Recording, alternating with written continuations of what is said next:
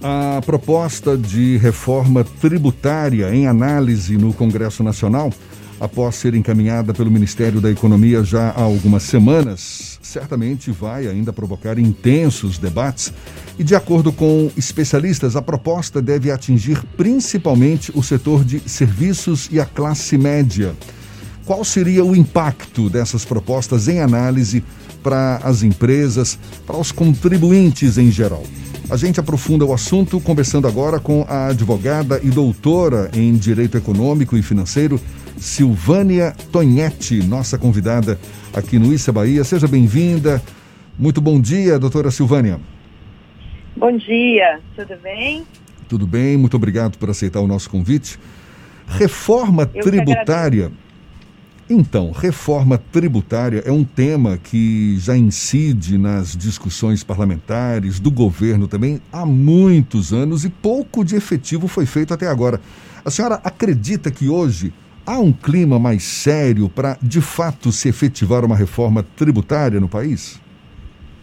Bom, se fala de reforma tributária desde a década de 90, né? Então, realmente já tem bastante tempo e nós já tivemos muitos momentos em que a reforma tributária é, esteve muito próxima de ser aprovada. A verdade é que talvez não exista um momento adequado para a aprovação de uma reforma tributária. Ela vem muito da necessidade, e necessidade de caixa, necessidade de incentivo à produção, a gente tem de sobra nesse momento de pandemia e de retomada da economia talvez, né? Quem sabe a gente não vai ter essa oportunidade agora. Eu vejo bastante empenho nos parlamentares de apresentar alguma solução para o problema do sistema tributário brasileiro. E quando esse tema vem à tona, muita gente começa a pensar: ah, quem sabe isso vai resultar numa redução da carga tributária. A senhora acha que é esse o caminho ou é muito mais um foco no sentido de reorganizar os impostos e tributos que incidem sobre os contribuintes, as empresas em geral? É, a redução tributária pode até acontecer num setor ou outro, numa circunstância ou outra, mas o projeto como um todo, a reforma como um todo, ela não tende a ser uma reforma para redução de tributos, porque nós não estamos nesse momento. É, tende muito mais a organizar, a trazer de volta uma coisa que um dia o sistema tributário brasileiro teve, que era alguma sistematização, alguma lógica, que se perdeu ao longo do tempo. E que desorganização é essa que precisa ser colocada em ordem? As inúmeras dúvidas que o contribuinte tem para cumprir as suas obrigações. Então, ele faz uma operação, ele não sabe se é ICMS, se é ISS, ele manda, recebe um dinheiro do exterior, ou manda o dinheiro do exterior, fica sempre na dúvida se tem que pagar um imposto de renda, se está faltando pagar um ISS, está faltando pagar alguma coisa.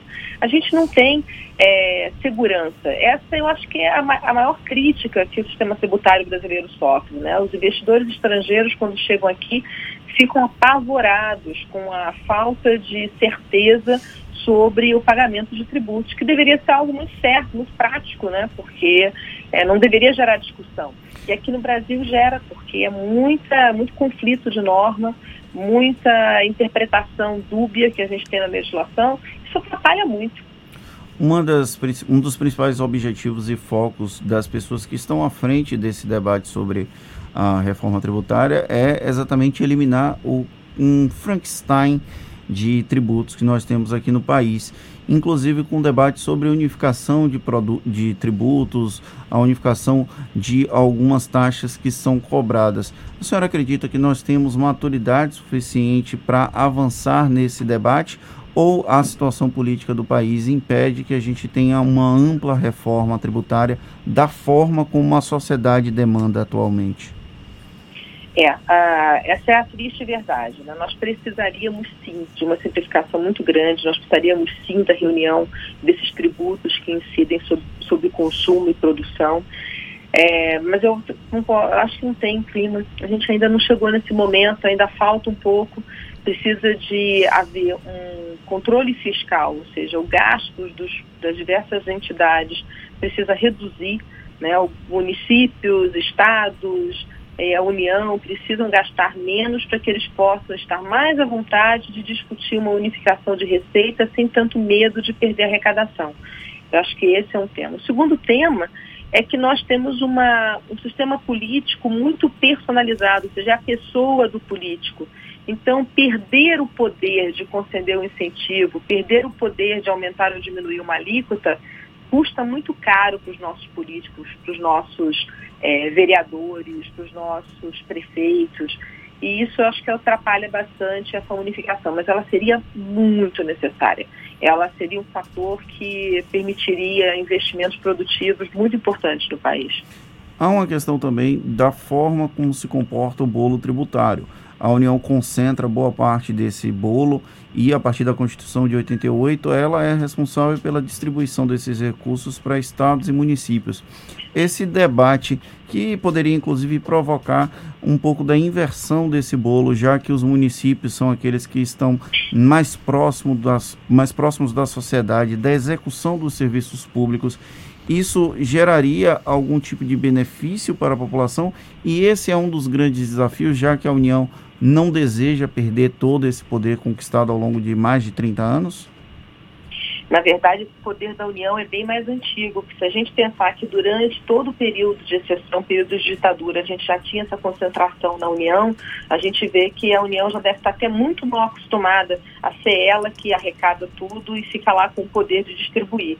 É, essa é uma das grandes críticas, até porque muitas das verbas que deveriam ser distribuídas pela União não são, são retidas e de uma maneira muito cruel, porque os entes públicos, né, os estados, os municípios, eles acabam não recebendo o que eles tinham por direito, né, o que é o, seriam repasses que eles teriam direito, e tendo que se endividar pegando dinheiro emprestado com a União. É algo assim inimaginável. Mas sim, descentralizar seria uma solução, talvez não de forma absoluta, porque é, o sistema de controle dentro dos municípios da utilização de recursos ainda é muito fraco, né? A gente tem que desenvolver muito esse aspecto da cidadania. Mas sim, descentralizar facilitaria muito é, e permitiria que as demandas estivessem mais próximas da, da, do cidadão. O cidadão ia poder reclamar com mais facilidade. Mas acho que isso também é algo muito difícil de acontecer nesse momento político que a gente tem. É, a gente observa que são vários os aspectos não é, que, que circulam ao redor desse tema e nem sempre colocados em prática. Para uma reforma total, completa, uma reforma estrutural, é, certamente teria que haver um debate mais aprofundado. E a gente não observa isso. Né? O governo ele vem propondo muito mais pequenas reformas. A senhora vê algum mérito nesse, nesse, nessa opção de de, de, de propor pequenas reformas em vez de cair de cabeça mesmo num, num tema mais abrangente para não só lidar com a questão financeira do imposto, mas até no que se refere a esse chamado custo Brasil? Nós precisaríamos muito disso, né? Só que não é a primeira vez que o governo, provocado sobre a reforma tributária, prefere fazer mais um puxadinho, acrescentar mais uma coisinha, ao invés de enfrentar o problema. É, só que isso é um, um, tem um preço, né? E o preço que a gente está pagando é essa economia tão louca, essa dificuldade que o empresário tem de saber exatamente quanto de retorno ele vai ter no negócio dele, porque ele não sabe qual vai ser a alteração tributária que vai acontecer no ano que vem. Ele não sabe como é que é que ele vai interpretar uma norma nova que chegou, ou ele às vezes nem consegue saber direito como é que ele tributa a atividade dele. É, não vai ser esse tipo de remendo, não vai ser uma contribuição aqui, um acerto lá, que vai resolver essa grande dúvida que é essencial para reduzir o risco Brasil, que é essencial para que a economia flua melhor. Um dos pontos mais polêmicos dessa reforma em discussão no Congresso Nacional é a possível criação de um imposto semelhante ao CPMF, né, a Contribuição Provisória sobre Movimentação Financeira, e que encontra uma resistência muito grande, não só do Congresso Nacional, como da população em geral. Como é que a senhora avalia a possibilidade de uma nova CPMF em vigor no país? Acho que a gente tem um risco, sim, porque decisões fáceis, né, as pessoas tomam com tranquilidade. É, arrecadar com a CPMF é uma decisão fácil, porque você tem certeza da arrecadação. Mas é tão prejudicial para a economia, você perde totalmente a noção do custo das suas transações, do custo das suas operações. é, além de ser algo cruel, porque você paga mesmo não tendo nenhum tipo de capacidade, a gente chama em tributário capacidade contributiva, não tem nenhum sinal de que você ganhou dinheiro e você está pagando imposto, e você está pagando imposto. Né? Então é muito prejudicial, seria um retrocesso se o Brasil aprovasse isso, mas eu acho que a gente tem um risco, porque é bastante fácil, né?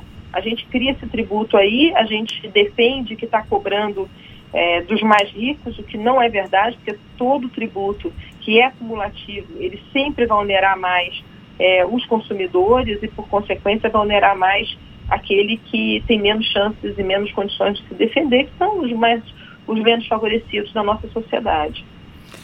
Entre os modelos de reforma tributária que estão em debate, tem um, um, um, modelo no Senado, tem outro na Câmara dos Deputados, tem o próprio governo federal que propõe uma modelagem ligeiramente diferente.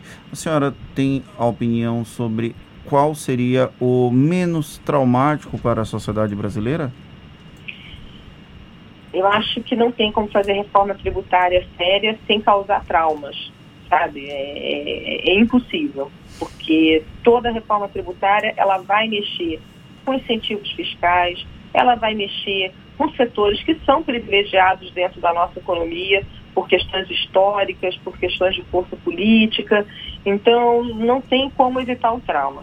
Eu acho que nós deveríamos partir para uma coisa radical, juntar realmente ICMS, ISS, IPI, PIS/COFINS, tudo num tributo só, e com isso a gente ia ter certeza do quanto a gente paga, a gente não ia ter discussão se isso está ou não dentro do, do, do pagamento de tributos, porque tudo vai estar lá dentro. Né? Então, acho que seria uma solução boa e que é o projeto que está na Câmara. É, tem uma resistência muito grande das prefeituras, principalmente as prefeituras das capitais, mas acho que precisa, é, seria o ideal, seria o ideal a gente poder deixar para trás o que a gente viveu e começar a vida nova unificando todos esses tributos. Doutora Silvânia Tonhetti, advogada, doutora em Direito Econômico e Financeiro, muito obrigado pela sua disponibilidade, pela participação aqui nesse bate-papo conosco no Issa Bahia. Seja bem-vinda sempre, um bom dia e até uma próxima. Muito obrigada, agradeço vocês a oportunidade de conversar sobre esse assunto tão interessante.